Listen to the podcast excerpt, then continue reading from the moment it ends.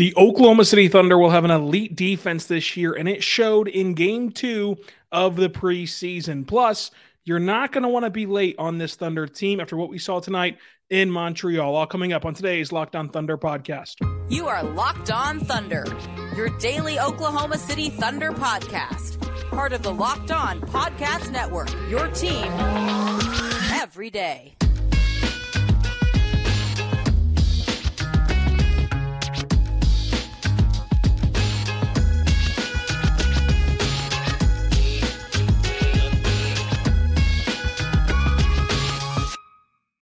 Let's get it going on the Locked On Thunder podcast on the Locked On Podcast Network, your team every day. I am your host, media member, and editor in chief over at thunderousintentions.com, Ryland Styles. Follow me on Twitter at Ryland underscore Styles. Follow the show on Twitter at LO Thunderpod. Email the show, LO Thunder Pod at gmail.com.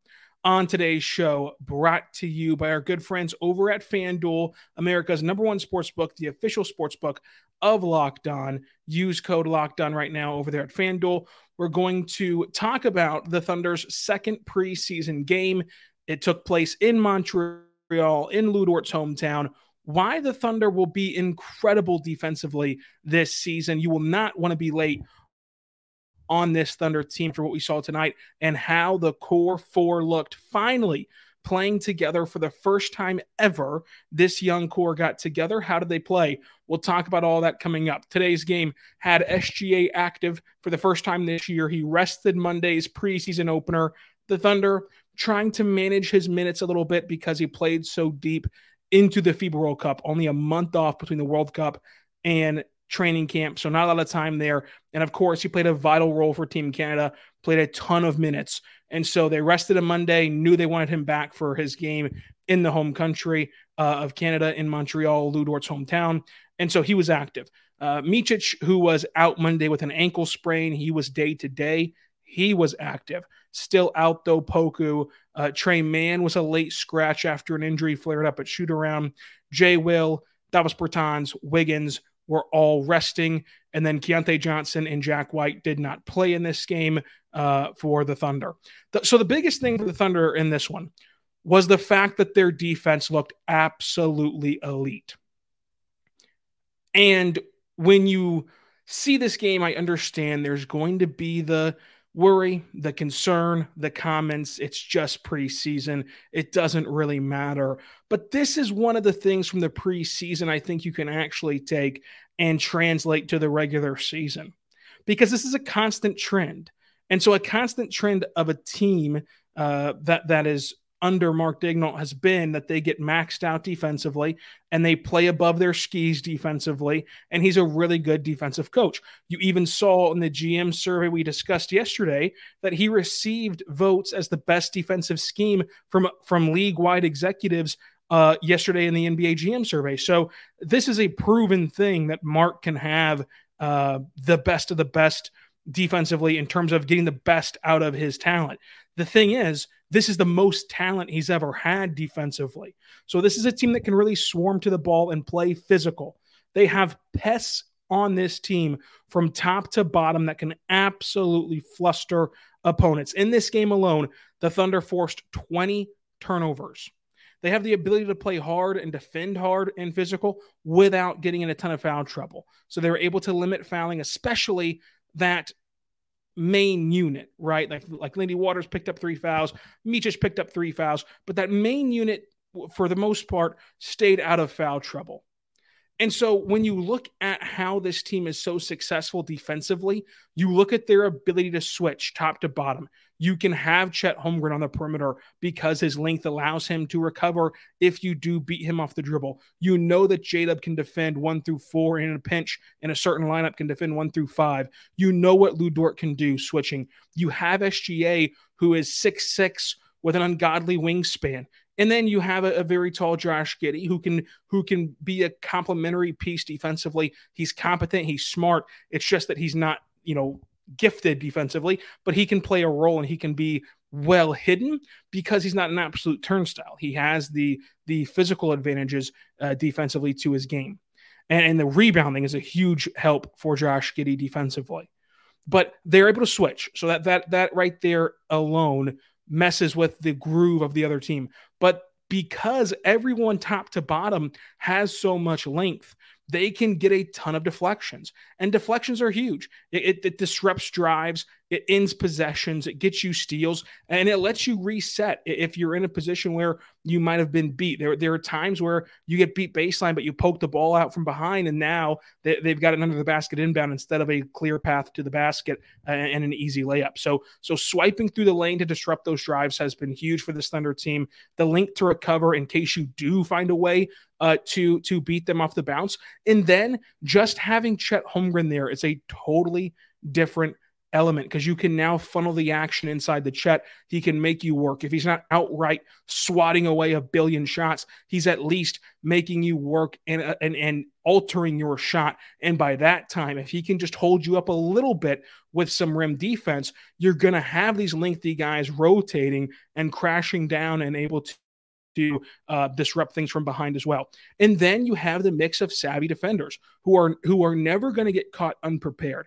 This Thunder team defensively can hang their hat on the fact that if nothing else, they're going to be in the right spots. If nothing else, they're they're going to execute their assignments. And then it just comes down to how the ball bounces, and you can create your own luck at that point. And we see that this Thunder team is savvy in picking up possessions. We, are going to talk more about the deflections coming up, but uh, charges, right?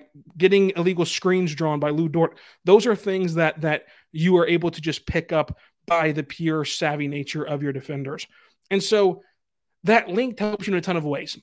Two different ones is the deflections and then the link to tap out rebounds. And those and, and when the ball gets volleyed up in the air, to tap those out, get the rebound and into your possession, uh, and then spark transition where the Thunder are so good offensively is going to really help this Thunder team. But the deflections are good in a multitude of ways. And I think that at times it's an underrated aspect of defense because if it doesn't end in a steal, you don't really see the value in it unless you're really looking for it.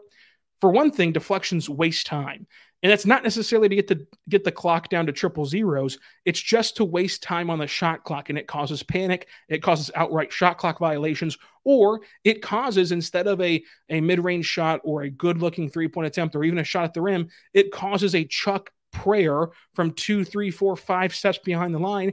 And sometimes you make those. More often than not, you miss those shots uh, for for the other team. So the deflections can just simply waste time. They can also allow a really stifling defense to get reset. I mentioned it before. There were there were moments where Cason Wallace, for example, uh, got beat baseline, tapped the ball out uh, off the hip, and was able to get them to uh, have a have a under the basket side out off that off that under the basket uh, inbound play, I should say.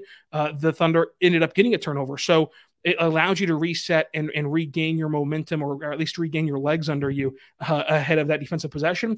And then sometimes it actually does in, in steals. So that's an obvious case in point for why deflections are so important. But when you look at why I'm so confident this team will be a top 10 defensive team, a, a top 10 defensive team in the NBA is because of Mark Daigneault.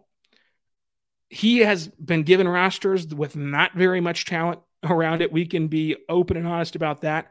When he has had semblances of talent uh, uh, defensively, he's been able to capitalize on it. And even when those rosters were at his lowest, the staple of the Thunder have been wow, these guys have tried hard every single night. Uh, they're competing defensively every single night. There's at times where you have Isaiah Roby down there playing center and he's in the right position. He's got his hands up. He's walled up at the rim perfectly. It's textbook defense, but he's six eight, and you're not going to be able to stop centers in the NBA when you're six eight and Isaiah Roby's uh, size. So uh, you you've seen him every step of the way prioritize, ingrain, instill, and just focus on being disciplined, uh, being being textbookly sound defensively. Now implementing those structures to this group where you can rattle off this entire roster of like outright high end defensive talent, which is SGA, J Dub, Chet, Dort, Cason Wallace, Kenrich Williams, Aaron Wiggins, Ousmane Dieng. They have high end defensive talent. And then you have a great mix of just annoying pests and just annoying players to go against. Isaiah Joe, no one will put him on an all defensive team ever, but he is annoying to defend and to, to, to go up against because he, on defense, he's going to stay attached to your hip and he's going to be in your uh, you know, in your path, and you're going to have to go through him. Jay will annoying as all get out with, with the way that he can draw charges, the way that he can uh, uh, defend in the NBA. I think that Keyontae Johnson will be at worst an annoying pest to deal with defensively, and at best could see himself elevate his defensive game just given his pure strength and athleticism. Uh, Lindy Waters took a step to, towards being a pest defensively last year. Poku, that length can just annoy you and disrupt you uh, on the defensive end. And then you know, your guys that that aren't in those two categories, like Josh Giddey is a very competent defender with length. Olivier Sarr is a very competent defender with length and can give you a different look, and, and you can swat away shots down low, as you saw in this game. Uh, Micic and Mann, Tre Mann took a took a leap defensively last year. I think that Tre Mann, if he's right offensively, you can hide him defensively where he's not such a negative. You can't play him uh, if he's, of course, on the team once the season starts. And then Micic, you know, I, I don't know if Micic what he's going to level out as defensively in the NBA. We'll talk more about his defense coming up, but like Micic would be, I think, hideable uh, in this league eventually uh, for the Thunder. So top to bottom, you don't have that many bad defenders, and you have a lot of high end defenders that if you put all that in a pot and let Mark cook, this defense is going to be really good. I think it'll be top 10 in the league uh, fairly easily this season because you got a glimpse of what it could be uh, today. I mean, they set out to be good defensively today. They talked all week about how Monday was a bad representation and they wanted to be more physical and they were disappointed with their effort Monday. They came back Thursday in game two and they absolutely dominated on the defensive end. They were lights out. The main guys that played, uh, you know, the main staples of your rotation were lights out defensively and had a really, really stellar game. Part of that stellar game was this young core. And then for the first time, as much as we've talked about the Thunder having possibly the best young core in the NBA, for the first time ever, we saw that core four play basketball together. We'll talk about that coming up. But first, I want to tell you right now about our good friends over at FanDuel. Folks, FanDuel is great. It's FanDuel Sportsbook. It's America's number one sports book. It's a sport book for you. It's Locked On's official sports book. It's the NFL's official sports book. And new customers can get $200 in bonus bets guaranteed when you place a $5 bet. That's p- placing a $5 bet. Win, lose, or draw, you're going to get $200 in bonus bets. And you can use that to place on spreads, player props, over unders, and more. So go there right now to FanDuel. And if you're only an NBA fan, that's okay. You can go to fanduel.com and you can either bet on the games ahead. So like the the lines are already out for the Thunder season opener in Chicago. The Thunder are a point and a half underdog. So if you think the Thunder are going to win that game, go hammer the Thunder plus one and a half. But you can also bet on awards. Like Mark Daigneault is the favorite to win Coach of the Year. If you think he's going to win Coach of the Year, you can go place money down on him at fanduel.com slash locked on. FanDuel.com slash locked on.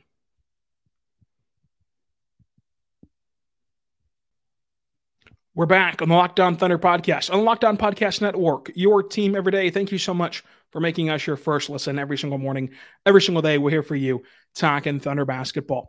So, the biggest part of Thunder basketball is that core four. It's Josh Giddey, it's Chet Holmgren, it's J Dub, it's SGA. And for the last year, we've been saying how the Thunder have the best young core in the NBA. And that statement has been validated by national media it's been validated by executives around the NBA and the GM survey. It's been validated by just every NBA fan believes that this young core has what it takes to be really good. The thing is, tonight was the first time we've ever seen the young core play together. And boy, was it a really good first impression. This is going to be a very, very fun season. And we spent all the first segment talking about how they're going to be a top 10 defense in the NBA. I don't know how far behind the offense will be. It's not going to be top 10 in the NBA. I don't know how far behind it will be, though. With the amount of cutters that this team has, it'll and savvy passers that this team has, it'll lead to such easy buckets. And then you see SGA and Chet Holmgren getting to the rim at the pace that they're getting to and getting to the free throw line at the rate that they're getting to. You would expect a bump from J and Josh Giddey in getting to the free throw line as well in that category, which is another area of easy points. I think that they've improved their three point shooting. I think that they've gotten better with their ball movement than they were even last year, which is how they made their bread and butter last year was with keen ball movement. They've gotten better at that with who they've added to this team. And the amount of easy points they can get, the, the, the way that defense translates to offense uh, in transition. This is a team that played with the third best pace in the NBA last year, the third fastest pace. And now you're going to add a shot blocker who can go coast to coast. You're going to add even more length to disrupt uh, uh, other teams. Now you're going to get even better, I think, at, at transition basketball and getting the advantage in the fast break. So the offense will come easier to this Thunder team. I think that you know that you have SGA who can go get you a bucket. He scored 31 points per game last year. He dominated uh, the FIBA World Cup against other NBA stars. Like last year was no fluke. He's a top 10 player in the NBA, consi- you know, consensusly or consensus. consensus. He is the top 10 NBA player uh, in this league. Uh, he can go get you a bucket. I, I think that J Dub, I think that J Dub's taken a massive step as a scorer. Uh, I, I think he is just overhauled his portfolio of scoring at the rim, which we're going to talk about soon. Chet Holmgren, that three point shot looks really, really good into summer league games. And we've seen what he can do when getting to the lane and getting to the rim with a full head of steam, both off the bounce and also uh, on the pick and roll as a lob threat, uh, as a cutter, uh, as just a guy who's just putting his head down and getting to the basket. So those are all things that can really help this Thunder team. And when you look at the way this Thunder team played defensively as a core four. Like you had SGA thinning on the floor, getting steals in a preseason game. It just sets the tone for what this looks like. And Shai talked about it after the game. I know that you're incorporating Chet to this, so it's a little bit different, but Shai really harped on after the game that um, this is the first time that they've had any sort of continuity, that they've had a, a huge bulk of returners on this roster. Uh, and, Chet is technically a returner because he was around last year. It's his first time on the court, but Chet was in practices. He was in uh, film studies. He was uh, seeing courtside what worked, what didn't work, where guys like the ball, where guys don't like the ball, where guys like to thrive offensively, what role they like to play. He was seeing and picking up all those things. And I think that that's really helped make his uh, integration into this team pretty seamless on the court. Uh, but I also think that it's helped this team uh, gel faster. And when you sit back and watch this team tonight defensively, and you watch how easily they scored, and I know that the Pistons, you know, are not going to be uh, some juggernaut in the NBA. I know the Spurs aren't going to be some juggernaut in the NBA. But when you watch what the Thunder are doing, I think that that's translatable to to any opponent. Like there's going to be obviously better teams than not. Like there's going to be better teams than than others, and there's going to be better defenses than others. But the Thunder can consistently do these things no matter their opponent. And with as much talent as the Thunder have, and and and I, it goes back to yesterday's podcast.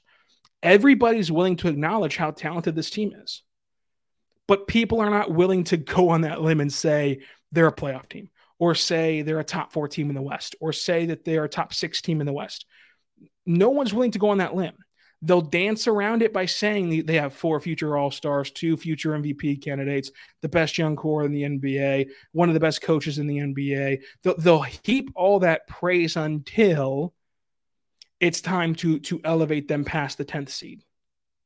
And I think that all of that comes down to they haven't done it yet. And if that's your only knock on this team is that they haven't done it yet, it's kind of silly if that's the only thing holding you back. If you believe that experience being equal, that this team is better than Minnesota or better than Dallas or better than uh, the Clippers or better than whoever, right? If you believe independent of experience that they're better than certain teams talent wise, then you should just go with it. You're not going to want to be reactive and late to this Thunder team. They're good enough. This is going to be a really good Thunder team because no team ever has done it until they've done it. Right. So, like, we can see that this team is supremely talented. It goes back to like last year with the Kings. Like, at this time last year, nobody thought the Kings would be a top three seed. They were the three seed in the West. And I think this is even easier to spot than last year's Kings. This Thunder team will be a top six seed in the West. They will be a top 10 defense in the NBA, and they will be an, a, a very fun team to watch offensively. That their life gets easier offensively by the rate that they get to the free throw line and the way that they play defense.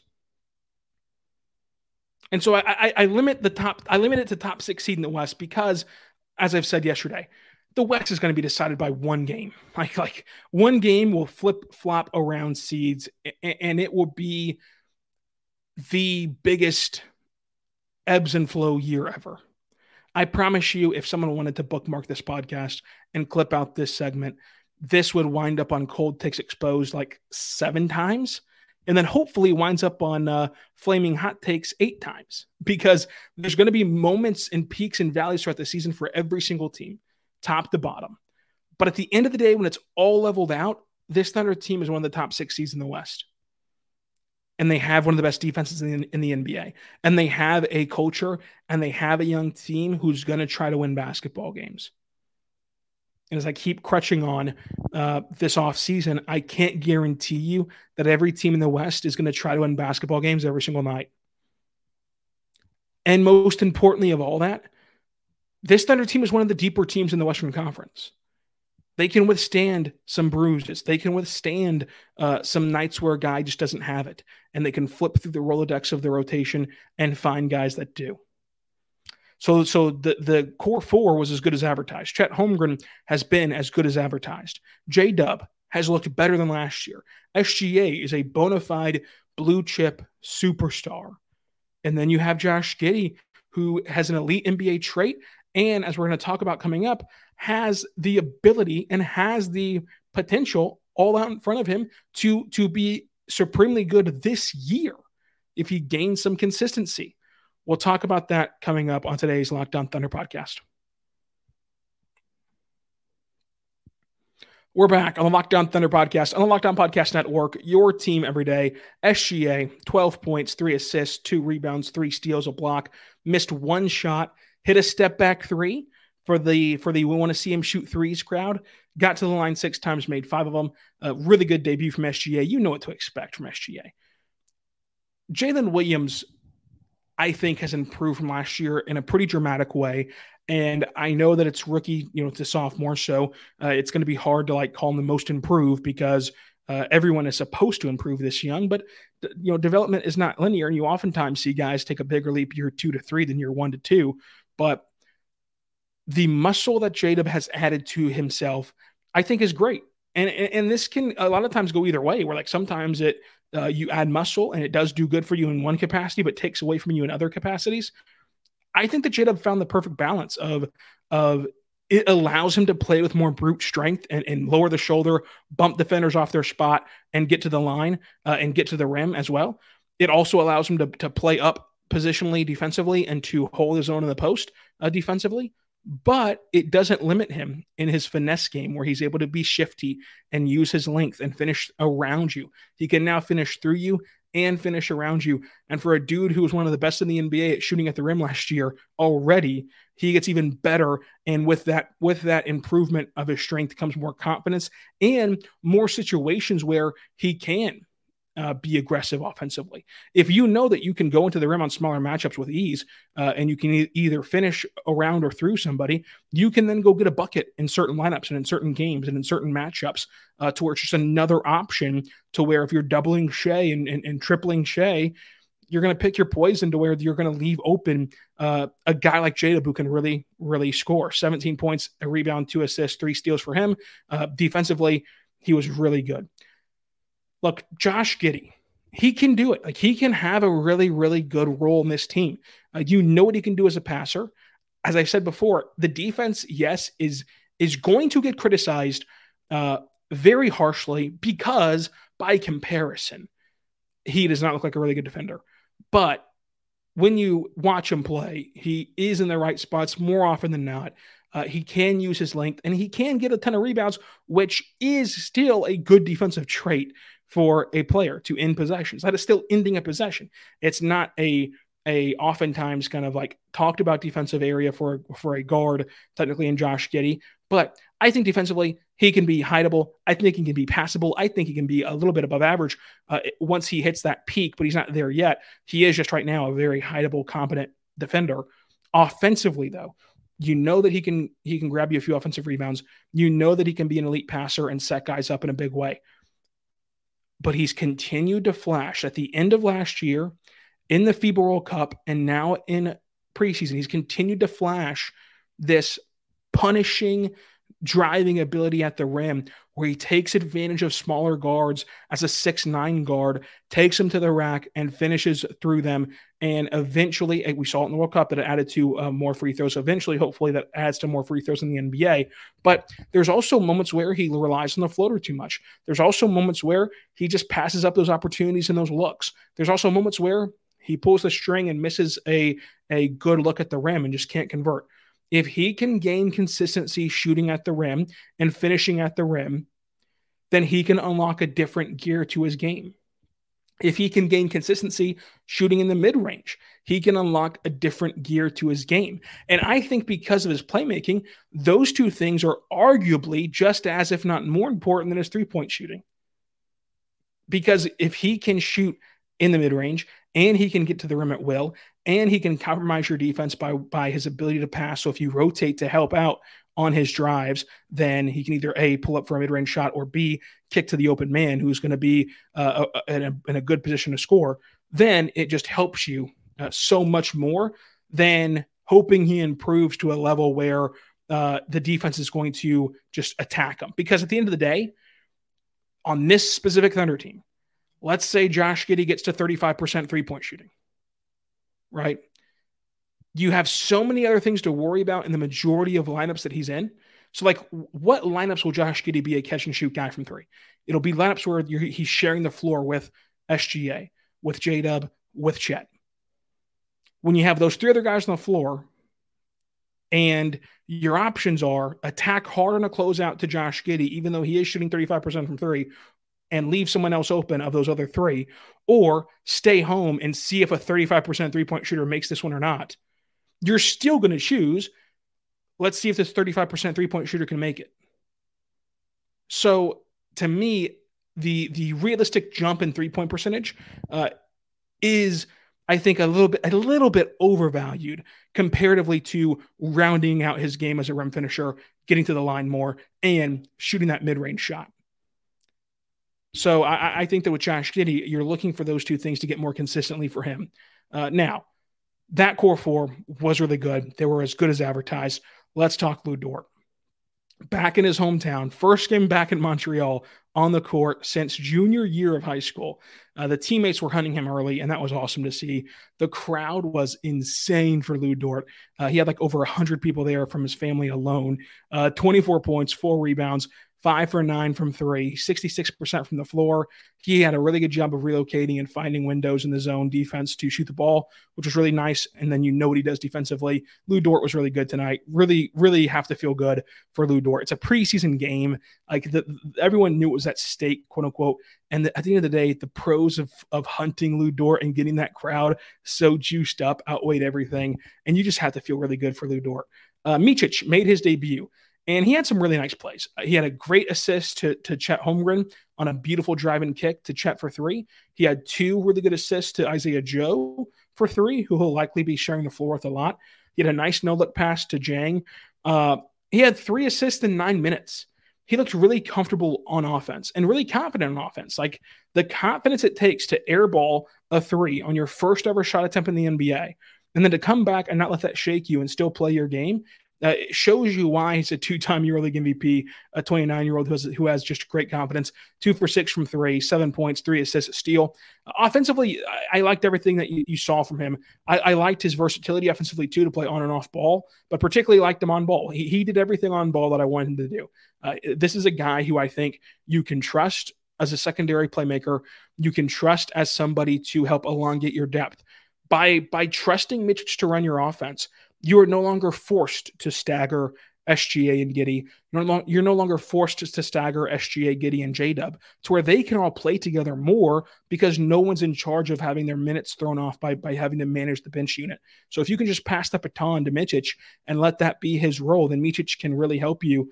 Um, you know, thrive in that way and and, and help you spell uh, your three guys that you like uh, on the starting group uh, and get them some more some more load management rest, so to say, even during games they're playing in. So offensively, I liked it from Micic. Now, he did struggle defensively. I think that there's no sugarcoating or hiding that he was not good defensively. I want to wait to cash judgment on his defense just because you cannot simulate NBA speed. And so I believe from what we saw today, if today was the starting point baseline data point collection, I believe that he will become a, a passable NBA defender. I didn't see enough to make me think that he's going to be a turnstile, just god awful, uh, hunted and and terrible defender. I didn't see enough today that makes me think that he's going to be a, a above average defender. I think he can level off as an average guy, but likely for this whole year, probably he'll be below average defensively as he gets as he gets acclimated to the NBA. Uh, Kenrich Williams, really good tone setter. I think that you you saw him take it upon himself after Mark and Lu and, and the team talked about how disappointed they were in their effort and physicality defensively on Monday to bring that intensity defensively. He had that deflection, he scrapped for the ball, poked it out, got a shot clock violation, and then immediately splashes a three. He left with some discomfort, but I don't think it was anything because uh, the Thunder PR never never addressed it, and Mark after the game didn't address it uh, from what we've seen on Twitter. So I don't think it's anything uh, to worry about with Kenrich Williams. Uh, but as a little note, he was dominating the shooting competition on Tuesday from three and hit a three in this game. So he hustle? Three point ball. You love to see it. Ousmane Dieng was one of the brighter notes of this game because the aggression he played with looked a lot more similar to a summer league than not. Like he looked very comfortable. He took about two or three pretty contested three pointers. Like they weren't they weren't overly contested, but if you hesitate like he used to, they would have been smothered had, had he just given that little hitch and pause that he used to give on the offensive end. So that was great to see. He had 10 shots made, five of them with two threes, uh, 14 points, four rebounds, three assists. Really stuck his nose in it defensively and on the glass, just playing more physically, of just wanting to get involved, like like wanting to contest shots down low, wanting to scrap for rebounds. That was encouraging stuff, and that's how Ousmane Dieng gets on the court. Ousmane Dieng does not get on the court floating around. He's got to be willing to be versatile, play the four, and and be aggressive uh, as a defender. He was once again in that first group of subs as he was on Monday. Uh, so you can read into that what you will. It is preseason, but uh, for a team that's going to be very uh, competitive in terms of getting minutes, it was good to see. Uh, Cason Wallace, uh, nine points, three rebounds, four assists, two for three from three. I think that he was an underrated aspect of Monday's game uh, defensively. I think that I, I, believe in his defense in the NBA, uh, translating to the NBA even more so after these two games that we've seen. And I think they looked really crisp as a ball handler and as a as a playmaker in this game. There were times in summer league where he struggled as a playmaker. Uh, I think that he looked better in this game than he did in summer league as a playmaker. Uh, he still has to work on finding a way to score inside the arc but two for three from three uh, and the versatility he gives you offensively, I really like what you're going to see from Cason Wallace. I, I, I, uh, still believe that at some point, whether it's now or you know January, February, at some point, Cason Wallace as a rookie will make a big impact for the Thunder. So that's going to do it for today's uh, game. MVP of the game, give it to give it to Chet. Why not? He had a stellar game, but I'm interested in Sunday's game. We're going to recap Sunday's game on Monday, of course, but a 4 p.m. start on the road after a few days off. Who plays? You know, Jack White didn't play today. Keyontae Johnson didn't play today. Tre Mann didn't play today. JRE has barely gotten run the last couple of games. Is the decision for the roster spots already made? And so you, that's why they're not playing and you just don't care? Do you still want to use these as evaluation points? Um, an afternoon game on the road, you're not really worried about uh, playing uh, your your normal guys unless you just want to. Like there's no like business decision to be made there. Uh, so I'm interested to see what, what the rotations look like for that game on Sunday versus the Hornets because you do have a quicker turnaround playing Tuesday at home and then Thursday uh, against the Pistons in uh, Tulsa. So uh, after these couple of days off, you do get quicker turnarounds this week. So how they manage that Sunday afternoon game will be will be interesting to watch for. Uh, if you're just going to keep tabs on Twitter, we'll have it all for you there at Rylan underscore Stiles. So again, Monday's show will be a Hornets recap on Tuesday we're going to do a mailbag podcast. So drop your questions after three preseason games that you have for the mailbag podcast. Wednesday, we'll recap that Bucks game. Thursday, we'll have a guest for you to preview the season.